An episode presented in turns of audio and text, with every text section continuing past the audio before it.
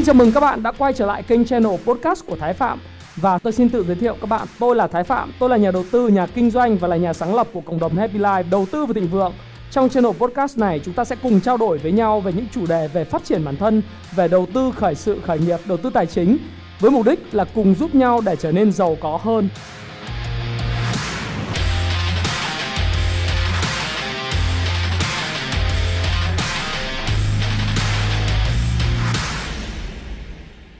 Hi, xin chào tất cả các bạn. Chào mừng các bạn đã quay trở lại với channel của Thái Phạm. Và tối ngày hôm nay, trước lễ, tôi có một cái chủ đề muốn dành tặng cho tất cả những người bạn trẻ, những người đang theo dõi channel Thái Phạm và những người không còn trẻ nhưng hiện nay vẫn đang loay hoay quanh quẩn với câu chuyện là làm thế nào để mua nhà tại thành phố lớn. Thì uh, thực sự với các bạn rằng là hiện nay các bạn đọc những cái bài báo hiện nay trên mạng, trên uh, báo chí đấy và những thông tin về thị trường bất động sản thì các bạn biết rằng là hiện nay thì những cái căn hộ uh, mà khoảng 2 3 phòng ngủ có cái giá mà khoảng dưới 2 tỷ đồng đã biến mất hoàn toàn. Thực sự là những căn hộ giá rẻ tại thành phố Hồ Chí Minh, Hà Nội đã biến mất gần như là tuyệt chủng. Sau sau rất là nhiều năm chúng ta nói rằng là bây giờ cái căn hộ 1 tỷ nó biến mất thì bây giờ cái căn hộ 2 tỷ nó cũng biến mất khỏi bản đồ, nó tuyệt, tuyệt chủng tại Hồ Chí Minh, Hà Nội. Và một số thành phố lớn, thậm chí những cái căn hộ mà bây giờ chuyển nhượng lại uh, những căn hộ cũ đó thì ờ, có giá cũng phải gần 2 tỷ. Mà những cái căn hộ cũ thì dĩ nhiên là nó xuống cấp mà tồi tàn và nó có nhiều những cái vấn đề và khó có thể ở được đúng không ạ? Hoặc là nó phải ở rất xa thành phố và không có thuận tiện. Thế thì cái nguyên nhân nào dẫn đến câu chuyện là cái căn hộ 2 tỷ đồng à, dưới 2 tỷ đồng mà dành cho cái hộ gia đình ấy, ngày càng biến mất khỏi thành phố những thành phố lớn?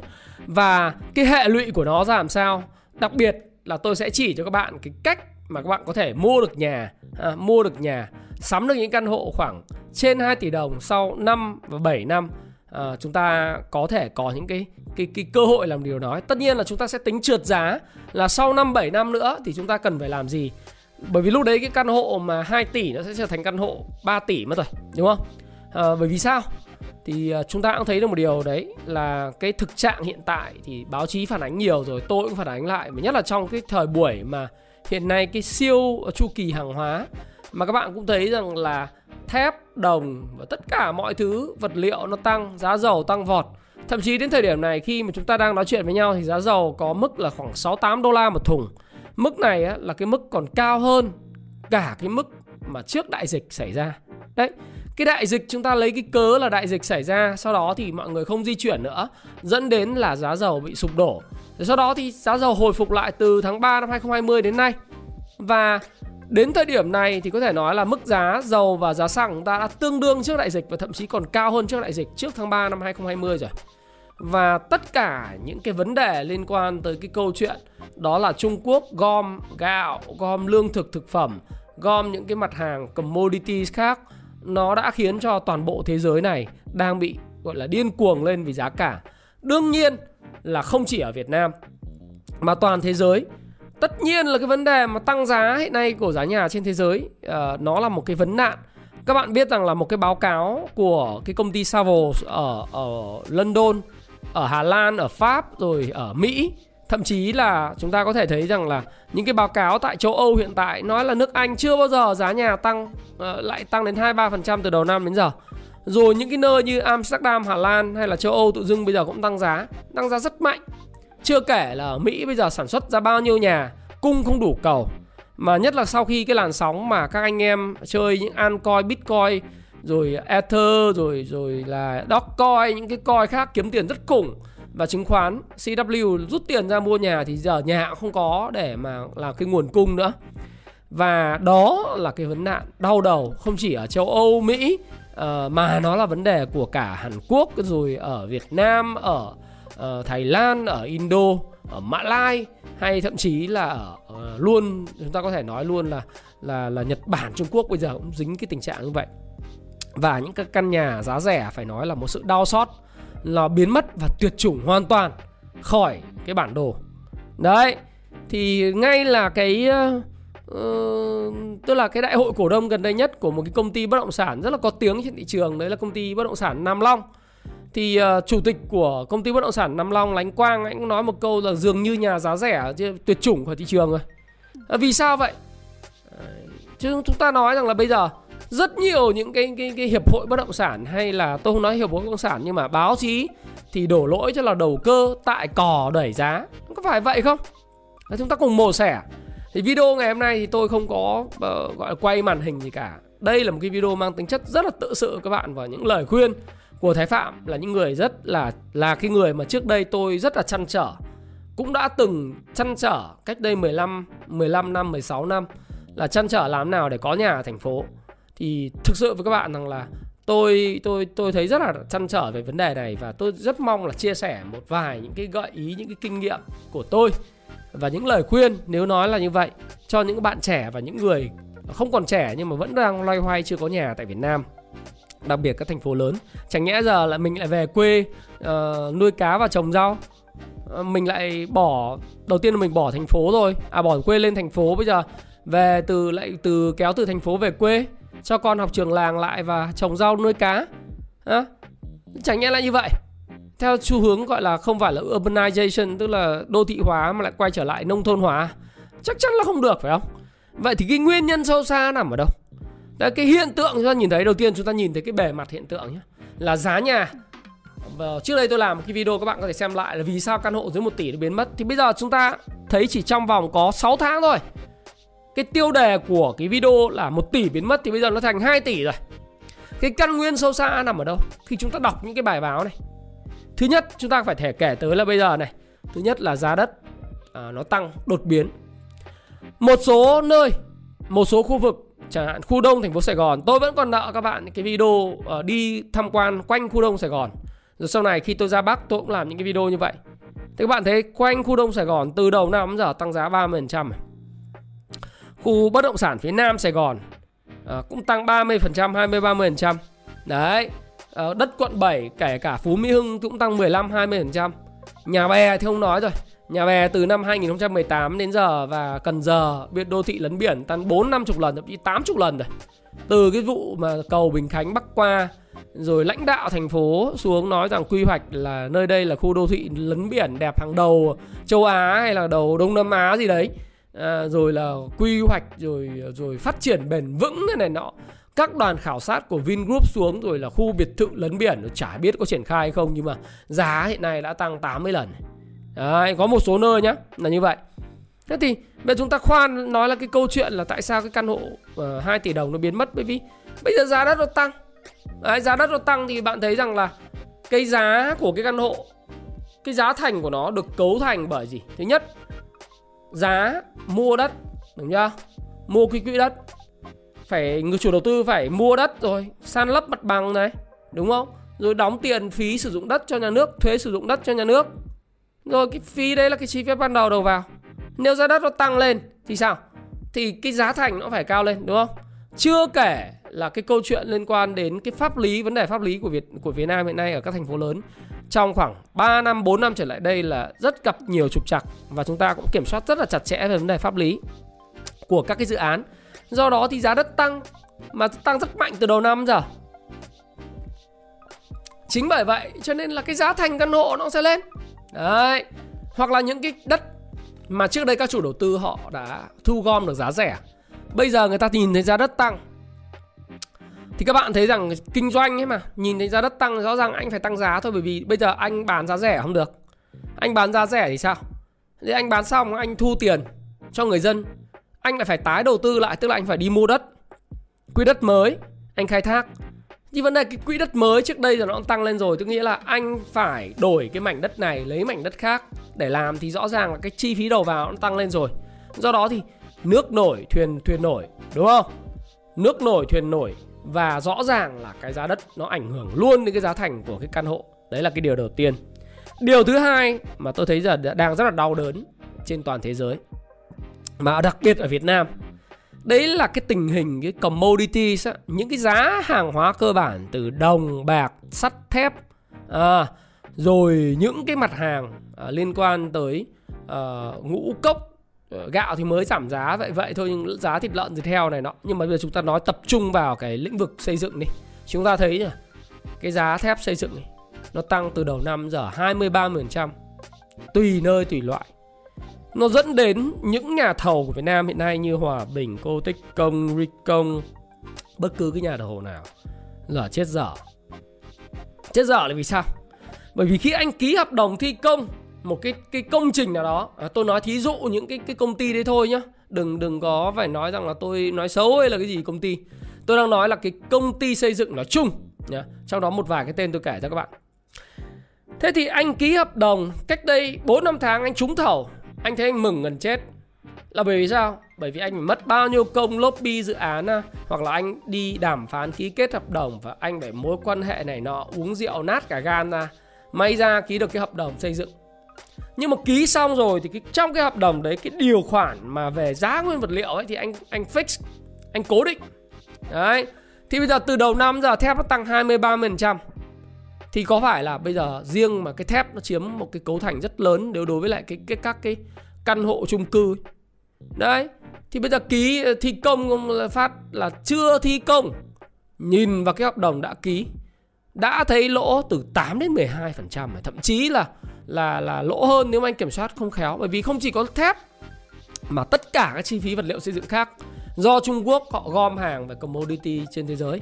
À, nên là nó tăng giá đẩy đồng loạt lên tất cả mọi thứ. À, xi măng cũng tăng giá nhân công cũng tăng giá à, mọi thứ tăng. Đấy thì bây giờ cái giá thành xây dựng nó cũng tăng lên. Mà giờ anh chưa đàm phán được với lại chủ đầu tư để tăng giá của cái hợp đồng lên thì bây giờ công trình nó sẽ bị tạm hoãn hoặc nếu anh cứ cố đấm ăn xôi anh thi công thì anh lỗ. Mà để anh trở thành một người uy tín trong nghề thì anh cứ thi công thì anh lỗ. Mà thi công mà lỗ thì ai thi công? Tốt nhất là dừng dự án. Do đó cái hiệp hội uh, những cái người xây dựng Việt Nam vừa rồi mới ký văn bản gửi uh, gọi là kiến nghị uh, cho chính phủ là để mà xem xét lại giá thép. Nhưng tôi nghĩ bây giờ cái chuyện đấy là chuyện hoạt động theo cơ chế thị trường không thể điều tiết theo kiểu là chỉ đạo được. Cái đấy rất là khó. Tôi có đọc cái văn bản đó nhưng mà tôi nghĩ rằng là không thể làm được gì phải để cho thị trường điều tiết. Tất nhiên là phải có bàn tay vô hình của Adam Smith, tức là phải có những cái quy chế, những quy định. Nhưng mà vấn đề là cái đầu vào của thép nó vào, nó tăng, thì cái đầu ra nó cũng phải tăng. Quặng nó tăng, chi phí nó tăng, và Trung Quốc gom hàng thì nó phải tăng. Thế nguyên nhân nó như nào tí nữa tôi sẽ nói với các bạn nguyên nhân tại sao lại có chuyện đấy và cái cơn sốt đấy khi nào chừng nào cơn chấm dứt. Nhưng rõ ràng là chi phí thép xây dựng và vật liệu xây dựng gia tăng dẫn đến là những cái doanh nghiệp mà xây dựng ấy, có thể là sẽ bị phá sản đồng loạt, hoặc là sao?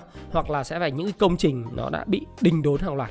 Bây giờ các bạn có thể để ý, ở Hồ Chí Minh hay Hà Nội, bạn cứ để ý tất cả cái công trình bạn sẽ thấy là những cái công trình, rất ít có những công trình tiếp tục xây dựng mới, hoặc là đang tiếp tục xây dựng rẻ rang.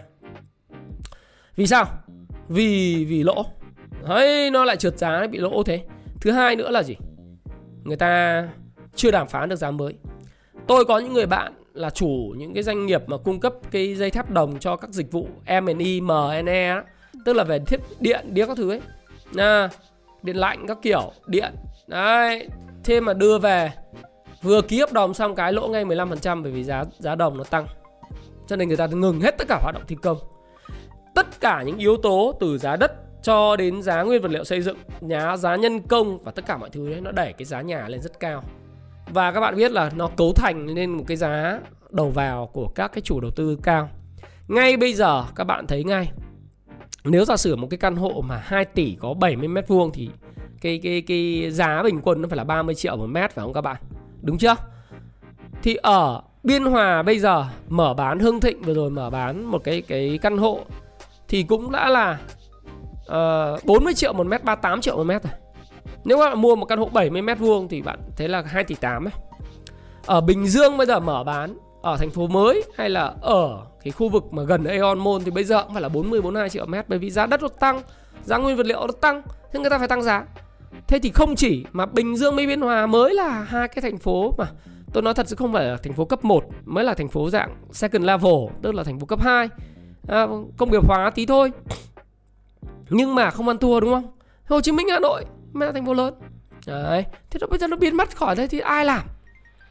các bạn đời nào mua được cái, cái nhà đất như thế?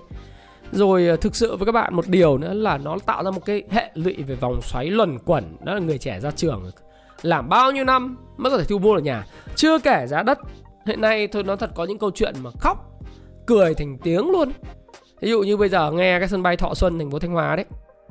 Đợt vừa rồi tôi đi một số anh em lớp công vụ chứng khoán là học trò tôi thì mình nói, chia sẻ là ở Thọ Xuân, sân bay, lương của cán bộ công nhân viên chức 100 nghìn một ngày, tức là 3 triệu một tháng 4 triệu một tháng.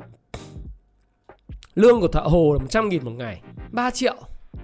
Thế mà giá đấu thầu, giá đất ừ, 100 mét vuông, đang từ 270 triệu đẩy lên tỷ 2 tôi không biết có chiêu trò gì để bán lại những cái miếng đất mà người ta đã gom trước với cái giá khoảng 800 triệu hay không à, để để thu hút những người cảm thấy ham lời. Chỉ vì cái tin là Thọ Xuân sẽ trở thành một cái sân bay quốc tế à, nhưng bạn cứ hình dung đi. Cái thu nhập của người dân đấy có 3 4 triệu một tháng. Đừng nói đến đến đến 500 triệu một cái mảnh đất à, con trăm mét vuông. Nếu không phải là đất tổ tiên đất gia đình thì làm gì có nhà mà mua? Mua tỷ hai. Tiền đâu mà mua tỷ hai? Đó đẩy giá thì vô lý 270 mấy triệu đá giá trúng thầu tỷ hai. Đấy thì mình phải hiểu rằng là cái giá đất nó đang được thổi khắp nơi và giá nhà khắp nơi. Nhưng mà bây giờ cái nguyên nhân không phải là do có có là một phần thôi. Cái nguyên nhân sâu xa là gì? Cũng không phải là do giá thép không phải do giá đất không phải do nguyên vật liệu xây dựng à, mà nó đến từ cái nguyên nhân chính. Bây giờ mình nói về nguyên nhân nhé.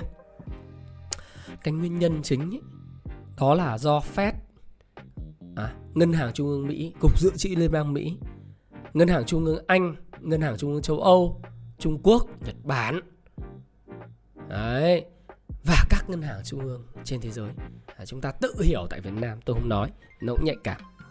Nhưng mà các bạn tự hiểu. Họ in một số tiền một cái lượng tiền và tín dụng khổng lồ. Bạn đừng nghĩ là in tiền là in tiền giấy. Tín dụng ở đây nó bao gồm tiền ở đây nó là tiền số các bạn cứ nghe số tiền hỗ trợ nghìn trăm tỷ, hai nghìn tỷ đô la, nghìn trăm tỷ đô la, ba nghìn ba trăm tỷ đô la, thời gian tới là ba nghìn tỷ đô la. Ở đâu ra con số khổng lồ như vậy? Và cái lãi suất hiện nay của Fed đang duy trì mức cơ bản là 0 đến 0,25%. Cái lãi suất mà vay mua nhà giờ có 3%. Đấy, 3 đến 4% ở Mỹ rồi những cái tự bong bóng tài chính. Mà ngay cả hôm qua ông Fed, ông ông chủ tịch Fed là ông Jerome Powell cũng nói rằng là hiện nay tình trạng tăng giá trên thị trường cổ phiếu và một số thị trường tài chính khác là quá nóng, có những bong bóng đấy. Ông nói luôn. Nhưng mà ông chưa xem xét cái cái chính sách về tiền tệ nới lỏng của ông ấy, bởi vì là ông vẫn nói rằng ông cần phải để cho cái việc làm nó hồi phục. Và ông tiếp tục quan sát, ông cần rất nhiều những cái tháng mà việc làm được tạo ra mới thì lúc đấy mới bàn đến cái chính sách nhưng rõ ràng là cái hệ lụy nó đến nó đến trực tiếp từ việc là gì? Tiền hàng, quan hệ cung cầu rồi các bạn. Cung cầu cũng chả phải là do cung cung ít mà mà cầu nhiều đâu, nó tăng giá không phải. Một số chuyên gia lên trên mạng nói là do nhu cầu ờ, nhiều, người đẻ đất không đẻ không đúng. Nhà phải, giải pháp là phải tăng cung, không đúng luôn. Vấn đề lớn là gì? Tất cả các tài sản trên thế giới, cái vấn đề cốt lõi nhất đấy mà tôi muốn chia sẻ với bạn vì sau đó tôi sẽ bày các bạn là trong 5 năm 7 năm các bạn kiếm được nhà. Cái vấn đề cốt lõi nhất, mà chính yếu nhất, mà không có nhiều người dám nói, hoặc là không có nhiều người nhìn thẳng vào sự thật, hoặc là biết mà họ lờ đi. Đó là chính là những yếu tố lạm phát về mặt tài sản. Lạm phát những cái tài sản có giá của người giàu. Do cái gì? Do cái lượng tiền mà chúng ta đang ở trên thế giới nó tràn ngập, nó in bằng một tốc độ khủng khiếp. Riêng Mỹ thôi. Trong vòng có một năm rưỡi họ in bằng tổng số tiền, họ in trong cả 100 năm à và 300 năm lịch sử của nước Mỹ. Thì cái giá nhà của Mỹ nó tăng là bình thường, bởi vì tổng hàng nó chứng có từng này, và tất cả hàng hóa thì được niêm yết bởi gì? Bởi đồng đô la. Tôi nói Mỹ là các bạn sẽ tự suy ra ở Âu Châu, ở Á Châu và Việt Nam cái tổng hàng nó có rổ hàng nó tự chừng này nó được niêm yết bởi đồng đô. Giả sử trước đây đồng đô nó là 3.000 4.000 tỷ đô thì bây giờ nó tăng lên 7.800 tỷ 7.900 tỷ hoặc là 7.300 tỷ đi. Thì các bạn thấy rằng là tổng hàng thì không thay đổi nhưng mà cái tổng tiền ấy, nó tăng gấp 2 lần thì giá nó chả phải tăng. Phải không nào? Giống như là vn index thôi chứng khoán chợ chứng khoán việt nam thôi. Trước đây là tổng tiền vào nó chỉ có 3.000 tỷ đến 4.000 tỷ là nhiều ra 19.000 tỷ, 20.000 tỷ. Phiên bọc bèo cũng phải là tầm 15.000 tỷ. Thì giá nó phải tăng chứ. Đấy là cái mà chúng ta rất đơn giản Và dĩ nhiên. Cái cuộc chiến giữa Mỹ và Trung Quốc Nó là cái nguyên nhân căn cơ thứ hai để tạo giá nhà tăng. Giá nguyên vật liệu tăng hết. Bởi vì Trung Quốc thì cầm một lượng lớn hơn 1.000 tỷ trái phiếu là chủ nợ của Mỹ. Nhưng trước đây 1.000 tỷ sức mua của nó là khác. Bây giờ Mỹ bây giờ nó nó nó nó in gấp đôi lượng tiền của nó ra thì 1.000 tỷ cái sức mua nó giảm xuống một nửa. Nhưng người Trung Quốc tuyệt nhiên không bao giờ chịu khuất phục về chuyện này. Người Trung Quốc rất khôn. Họ biết là họ nắm cái trữ lượng đất hiếm chiếm 8% toàn thế giới. Và họ nắm được cái nguồn hàng. Họ thu gom tất cả những mặt hàng cơ bản. Ừ, từ sắt thép đồng và họ gom hàng. Mỹ in tiền. Họ đẩy giá hàng. Đúng không?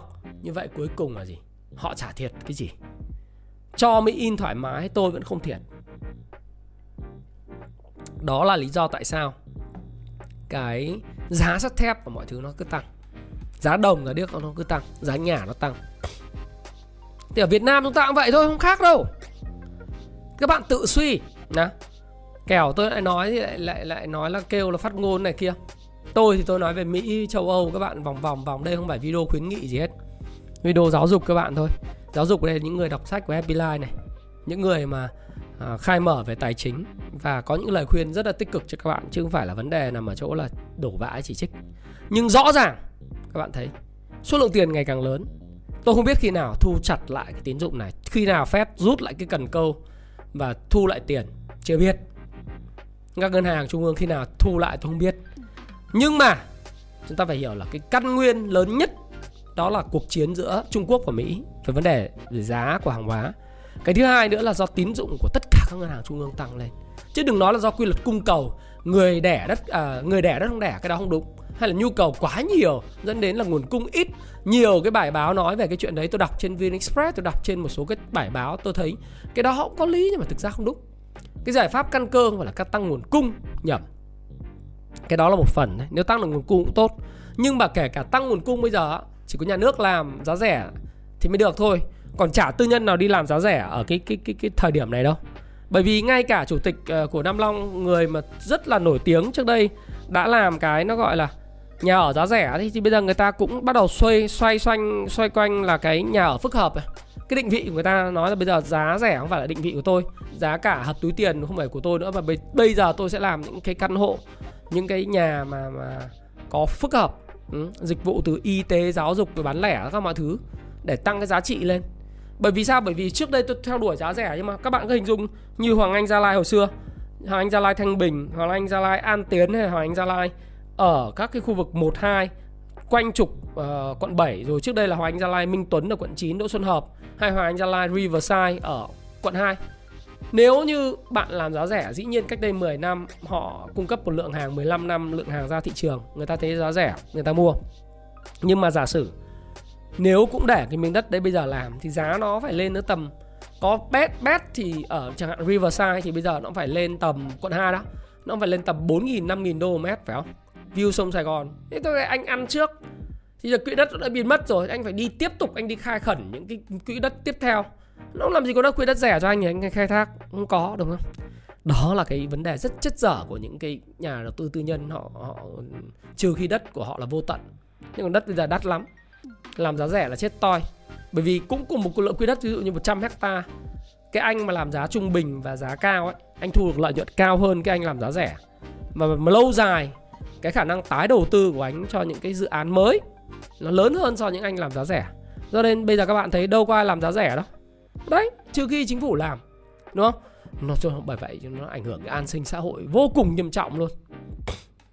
Và tôi nói thật các bạn là nếu mà bất động sản và và giá thép tiếp tục cắt tăng như này, tôi nghĩ là thép rồi cũng sẽ giảm à.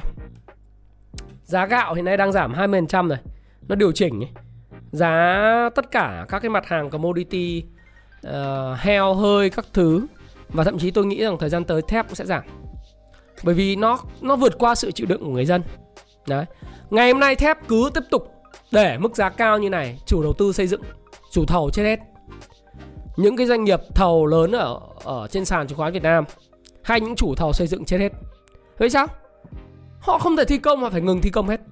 Hoặc là phải đàm phán với chủ đầu tư tăng cái mức thầu lên thì mới thi công dẫn đến đình trệ về mặt kinh tế.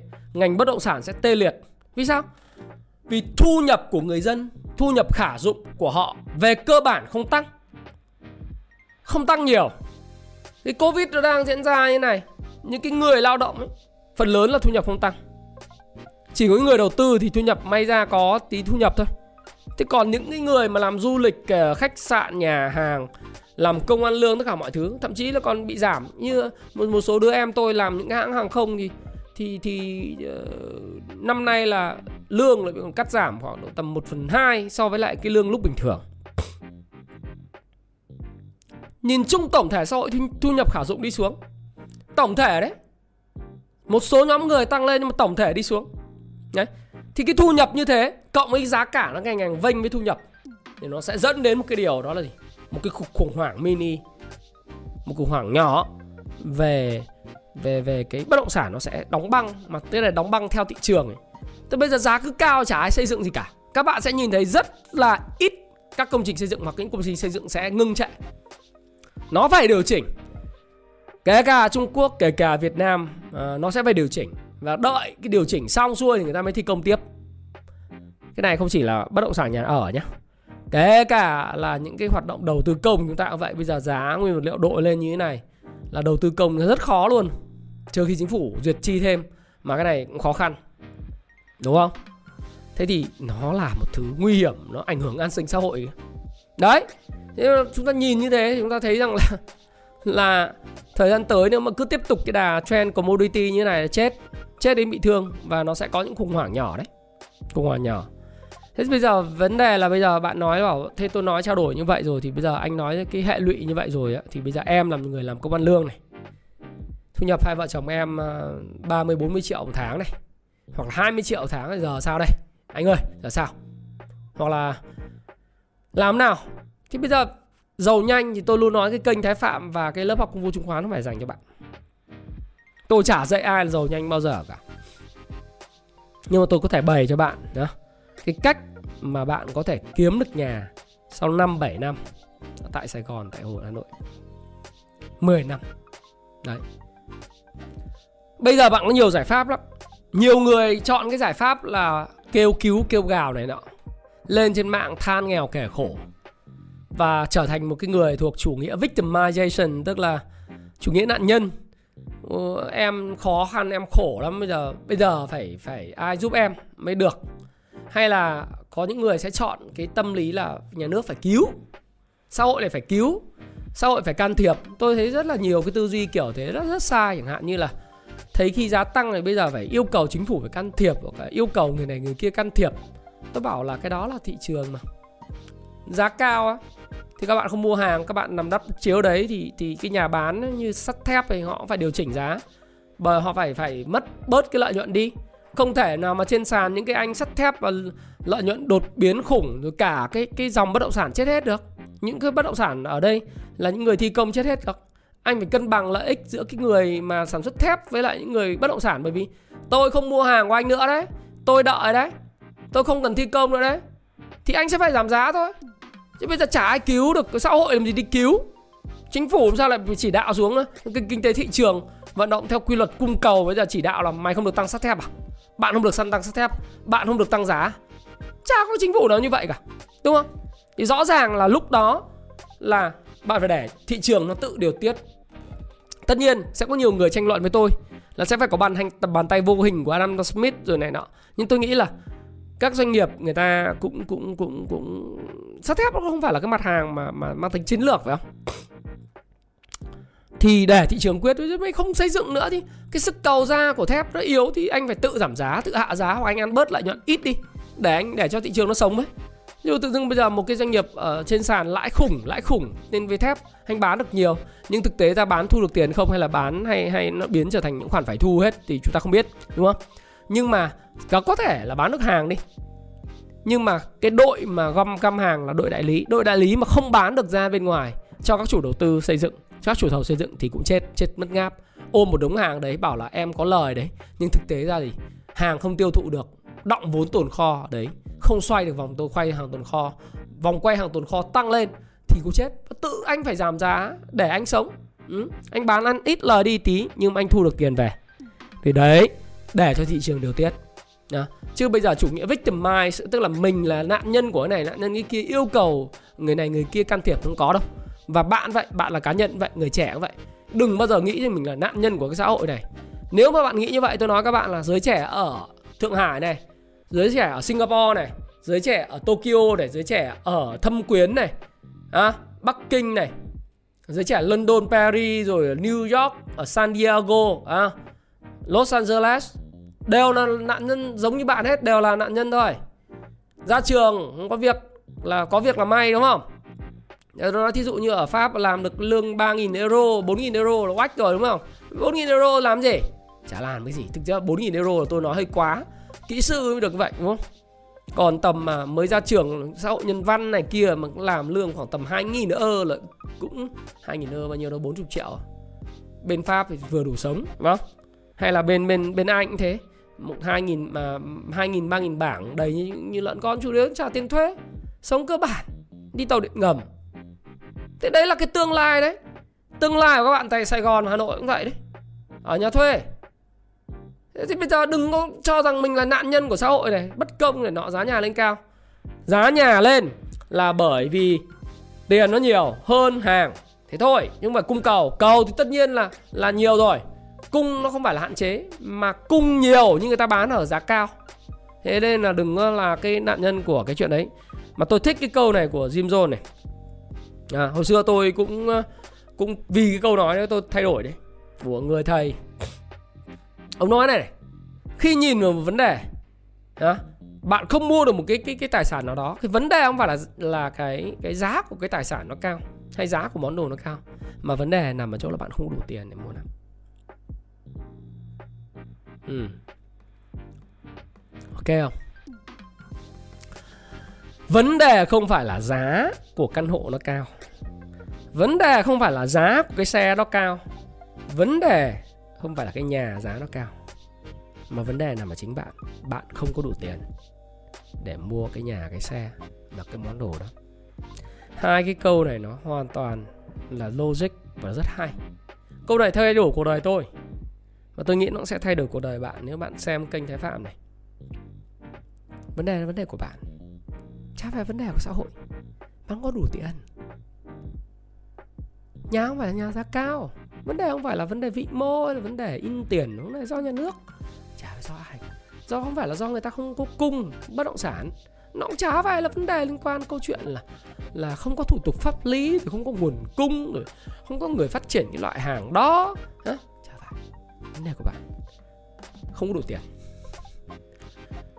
tôi tin rằng là những người xem kênh trái phạm là những người rất ít. Cái video này thì cùng lắm là lên được trăm nghìn view, đó. 200 nghìn view nếu các bạn sẽ chia sẻ nhiều 300 nghìn view, đó. It's ok. Số lượng này so với lại những giới trẻ của Việt Nam mấy chục triệu người, ít lắm. Chả là cái gì. Bởi vì các bạn thích giải trí hơn. Ừ. chả có gì sai khi không giải trí game. Hả? xem ca sĩ, xem cướp hiếp giết, phải không? Chả có gì sai cả. Nhưng vấn đề nó nằm ở chính mình, miếng đủ tiền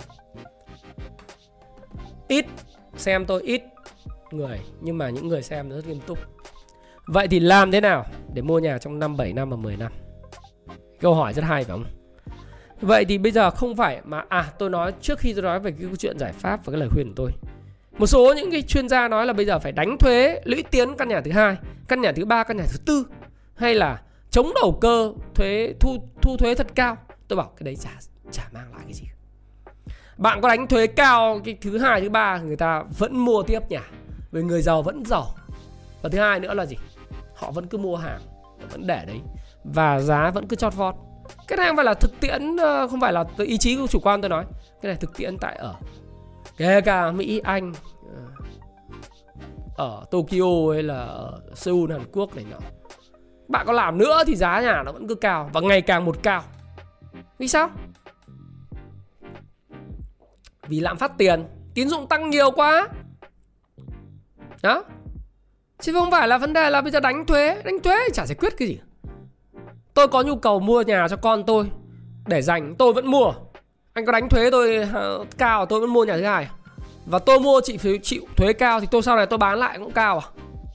Nó sẽ tạo một vòng xoáy giá nhà còn cao hơn nữa, các bạn coi. Không phải là vì tâm lý đầu cơ mà đừng đổ lỗi cho cái thằng môi giới không có chuyện thằng môi giới có thể đẩy giá Đẩy giá đồng ý Nhưng môi giới đẩy giá một mức độ nào người ta không chấp nhận được Thì người ta cũng chả mua Tôi nghĩ là như vậy. Thành thử ra là gì? Vấn đề vẫn là cốt lõi quay trở lại ở góc độ người xem. Bây giờ làm sao bạn có tiền? Vấn đề là không phải không phải là giá của cái cái cái căn nhà nó cao 2 tỷ, 3 tỷ 10 năm nữa là 3 tỷ rưỡi Mà vấn đề làm sao là bạn có 2 tỷ rưỡi, 3 tỷ rưỡi trong vòng 3 tỷ rưỡi, 4 tỷ trong vòng 10 năm tới 7 năm tới Thứ nhất là Giải pháp căn cơ nhất. Đó là bạn phải có một cái công việc. À bạn phải có một cái công việc. Tôi đã nói cái cách mà bạn kiếm tiền Từ các bạn xem lại cái video nhiều view nhất của tôi hiện nay Khoảng 2 triệu view rồi. Là 10 cách kiếm tiền đừng gửi tiết kiệm 10 cách kiếm giúp bạn uh, nhiều tiền hơn gửi tiết kiệm ấy. Bởi vì bạn tiết kiệm có 6% năm đời nào bạn mua được nhà đó. Bây giờ bạn đi làm lương 10 triệu tháng Gửi tiết kiệm 6 triệu đi. Với lãi suất 5% 6% năm bạn mua được nhà. Không, đừng vậy. Căn cơ nhất. Đó vẫn là gì?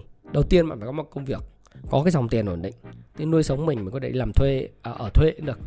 Có một cái công việc ổn định Dần dần cái công việc đó nâng cao cái năng suất lao động tăng được tiền lương tiền thưởng. Đấy là cái điều đầu tiên quan trọng nhất. Đó bạn phải có. Còn bây giờ mà bạn mơ một cái một cái gì mà bạn có 10 năm sau mà bạn không có công việc bạn chết? Tập trung vào cái mà mình giỏi tập trung vào cái thế mạnh của mình cái đam mê của mình để cho mình thực sự giỏi để thị trường lao động có thể trả giá cho mình cao hơn. Đấy giải pháp căn cơ. Cái gì mà mình giỏi xã hội sẽ trả tiền nhiều cho nó. Khi xã hội trả tiền nhiều cho nó thì bạn sẽ thấy rằng cái thặng dư của bạn này càng lớn hơn. Đấy là cái điều đầu tiên. Hoặc nếu bạn có gan à, bạn có gan bạn kinh doanh. À, kinh doanh như thế nên nó không đảm bảo là bạn thắng giống như anh ờ, Dương Công Minh ờ, ở của của Sacombank anh nói đấy. Ờ, anh gọi là anh Minh xoài vì đi buôn xoài bị bị lỗ ấy. anh nói là phải có gan mới làm giàu cái tí liều. Nhưng mà cái đó thì là con đường dành cho những người mà phải có ý chí và và có cái gan máu làm giàu ha cái đấy tùy bạn. Nhưng cái, theo tôi thì giới trẻ nói chung thì cần một cái công việc đúng chuyên môn hoặc là những công việc mà mình yêu thích ví dụ công việc nào thì các bạn xem lại video của tôi để có thể biết tất cả những công việc nó là trend là xu hướng. Ví dụ lập trình viên à, lập trình AI uh, ờ, lập trình ờ, về máy học machine learning này có robotic commanding này nọ vân vân đúng không? Rồi lập trình web lập trình về uh, mobile hay là bạn về kỹ sư ở những cái ngành nghề mà nó hiếm kỹ sư về về vô tuyến. À, xin lỗi các bạn về về uh, điện thoại kỹ sư về ờ, các lĩnh vực về ô tô hay là kỹ sư về về sửa chữa thợ sửa chữa ô tô giờ những người thợ là nghề rất là hiếm. Đấy về mặt kỹ thuật. Đấy. thứ hai là bạn có thể chọn những con đường về làm marketing làm bán hàng làm bảo hiểm làm chứng khoán hoặc là bạn làm video làm marketing làm ờ, copywriter à, làm bán hàng hoặc là những cái công việc khác về y tế về giáo dục nhiều loại công việc khác nhau để các bạn kiếm tiền lắm nhưng việc có công việc là vô cùng quan trọng để có dòng tiền và tăng dần cái thu nhập thu, uh, à, thu nhập của mình nhờ cái công việc của mình dần dần qua từng năm. Đấy là điều mà không thể đốt cháy giai đoạn được. Đấy là điều đầu tiên. Thứ hai là đầu tư cho bộ não của mình để nâng cấp bản thân mình mỗi ngày. Cái công việc cộng với cái bộ não của mình những cái chứng chỉ của mình không chỉ là chứng chỉ để đó, mà những cái trình độ của mình mình làm được nhiều thứ phức tạp hơn, thì cái người chủ và cái cái công ty nó sẽ trả tiền cho mình nhiều hơn. Điều đấy đương nhiên, đấy là cái điều nó rất quan trọng tôi dặn bạn. Chứ đừng bị cái tâm lý là victimize. Tôi áp dụng rồi, ha. Các bạn xem lại cái video là 7 cách để giúp bạn gia tăng cái thu nhập của bạn gấp 100 lần sau 10 năm của tôi. Các bạn search trên YouTube, các bạn sẽ thấy. Thứ ba lời khuyên của tôi dành cho bạn. Đó là câu chuyện vừa đi làm vừa học về kiến thức về đầu tư. Nào, nếu bạn có gan, bạn đã kinh doanh này, mở doanh nghiệp riêng. Nhưng mà tôi vẫn khuyên rằng là cách hay hơn. Bạn đang làm nhà nước, bạn đang làm tư nhân. Học về đầu tư, học về những cuốn sách về đầu tư này. Bắt đầu đầu tư chứng khoán đi. Chứng khoán là nếu như bạn chuột thuận lợi trong vòng 2 năm là bạn kiếm tiền bằng người khác làm 30 năm 20 năm. Không tin thì cứ coi lại, backtest lại backtest lại những cái giai đoạn từ 2015 đến 2017 rồi những cái giai đoạn vừa rồi từ 2020 2021 bây giờ làm 2 năm bằng người khác làm hai ba chục năm. Cái số vốn nhỏ của bạn 100 triệu. À, trong vòng 5 năm nó có thể sinh ra thành 2 tỷ. Thậm chí 7 năm có thành 3 tỷ. À, nếu như một chỉ có 100 triệu. Nhưng nếu 100 triệu cộng với lại cái tiền lương và tiền tích lũy của bạn thu nhập của bạn cứ đẩy vào lăng nhăng trong vòng 5 7 năm tự dưng bạn thấy có vài tỷ trong tay và mua được căn hộ là điều hết sức bình thường à, tôi thấy rằng là tại sao tôi thích cái mảng chứng khoán bởi vì năm 2000 tôi gặp cái người mà thay đổi cuộc đời tôi đó chính là lúc đấy tôi gặp cái chị tên là Hà ở ủy ban chứng khoán nhà nước ấy đến thành uh, cái đại học kinh tế quốc dân nói rằng là chứng khoán là nơi tạo ra rất nhiều triệu phú đô la trên toàn thế giới và tỷ phú đô la và chứng khoán là thị trường của sự kỳ vọng thế là nó thay đổi cuộc đời tôi và tôi thấy rằng là tôi đã hoàn toàn đúng khi lựa chọn thị trường chứng khoán bởi vì chúng ta cứ nghĩ thì chứng khoán nó có tồn tại 20 năm, 30 năm, 40 năm thậm chí cả trăm năm nữa. Nếu bạn có đủ sức hay không? Bạn phải đầu tư. Và đầu tư một cách cẩn trọng chứ đừng có đầu tư theo kiểu thiếu hiểu biết thế người này mua này mua kia thích thắng mình đi thu theo không hiểu biết là mất hết tiền. Và thậm chí nếu mà mất hết tiền nó còn kéo thụt lùi cái cái mục tiêu tài chính của bạn xuống cả. Bạn tham gia mà không có sự hiểu biết nó không khác gì đánh bạc. Đó. Ví dụ như mua những cổ phiếu ở trên đỉnh rồi mất 30%, 20%, 50% một thời gian dài thì nó thành lỗ kép chứ không phải lãi kép. Bạn có mất nhiều tiền hơn. Do đó trước khi tham gia cuộc chơi phải tìm hiểu cuộc chơi rất kỹ, luật chơi rất kỹ và bạn hiểu được nó trước khi bạn tham gia, mở tài khoản và bắt đầu tham gia chiến với tham chiến trên thị trường. Thì rất may cho bạn là bây giờ trên thị trường nó rất nhiều những cái thông tin rồi miễn phí nhưng chứng khoán bờ cờ của tôi kinh tế vĩ mô bờ của tôi thời gian tới là Bitcoin và blockchain bờ cờ phải không rồi sách của Epilife sách rất nhiều xưa chỉ có sách mỗi về Warren Buffett và Charlie và thì tôi bây giờ là có sách đủ các loại sách về phân tích kỹ thuật mà trong có dòng làm giàu chứng khoán này, payback time ngày đời nợ đến Nhật, rồi Ichimoku, rồi rồi Fibonacci, rồi rất nhiều những cuốn sách 18.000% hay là những cuốn sách về tư duy lý luận cho các bạn, đầy đủ hết. Chứ các bạn không học thôi. Chứ đâu phải là bởi vì bạn lười. Bạn muốn cho ăn sẵn người khác phím hàng. Thì nếu mà phím hàng đó, cộng với lại cái ngu dốt gặp cái lúc điều kiện thị trường nó xấu bạn mất nhiều tiền hơn mà nó kéo ước mơ của bạn về tự do tài chính đừng nói tự do tài chính cho nó oai kéo cái ước mơ mua nhà của bạn đi xuống rất sâu luôn. Đấy đi làm kiếm tiền và đầu tư. Tôi hứa bạn nếu bạn có 100 triệu bây giờ khởi điểm mỗi tháng bạn trích ra 5 triệu bạn để vào trong cái, cái, cái quỹ đầu tư của bạn. Và số tiền nó sinh đúng trong 5 năm một chu kỳ về về chứng khoán ấy bạn rất giàu. Và và tầm 3 3 tỷ 3 tỷ rưỡi trong vòng 7 năm nó là con số rất khả thi nhá thì đấy là cái mà tôi khuyên các bạn để kiếm được nhà, chứ đừng có biểu hiện cái tâm lý là tôi là nạn nhân của xã hội, tôi là nạn nhân của này, và yêu cầu chính phủ, yêu cầu đoàn thể hỗ trợ. Bạn chỉ có cái câu chuyện giống như ông Dũng Khùng nói đó. À. Ông nói là bây giờ tôi ờ, tiết kiệm 500 triệu, Tốt nhất là gọi điện thoại cho bố mẹ ờ, Cho nốt cái số tiền còn lại cho nó xong. Thế là có nhà thành phố. Trời ơi. Nếu phương án đó thì dễ quá. Đó. Có nhà sao làm sao? Bạn chỉ có con cá, không có cần câu cơm.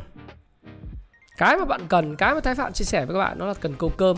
Và tôi tin rằng là tất cả những cái khán giả trẻ Khi theo dõi Thái Phạm, Hoặc là không còn trẻ, Hai vợ chồng đang loay hoay khi theo dõi Thái Phạm ấy, Thì chắc chắn các bạn là thuộc những cái người mà suy nghĩ khác.